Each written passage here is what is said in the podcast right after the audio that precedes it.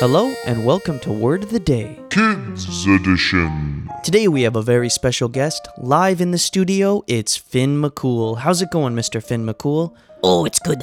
The sun is shining, the birds are chirping, and I'm in a great mood because I've got a riddle and a word for everybody at home. Oh, great, Finn McCool. Let's start with that riddle. What riddle do you have for us today? Mm. There is an ancient invention still used in some parts of the world today that allows people to see through walls. What is it?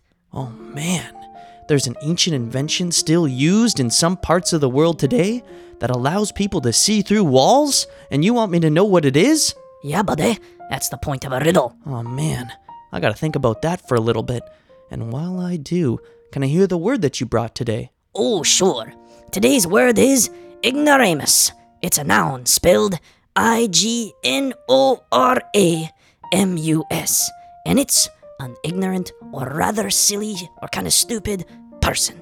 Oh, okay, I, I kinda get it, but I need to hear it in a sentence so I can remember it forever. Sure thing, buddy.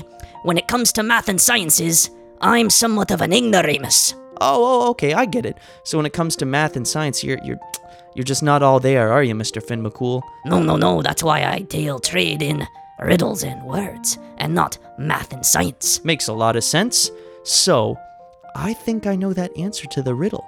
And if I remember correctly, the riddle was there is an ancient invention still used in some parts of the world today that allows people to see through walls. And you want me to tell you what it is, and I think I know what it is. Is it a window?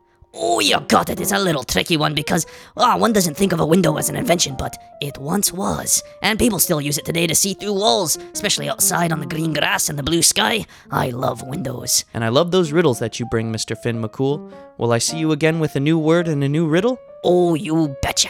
So today's kids' word of the day was ignoramus, spelled I G N O R A M U S. So try to use that word in front of your parents or your teachers, make it polite, and I'll see you again tomorrow with a brand new word.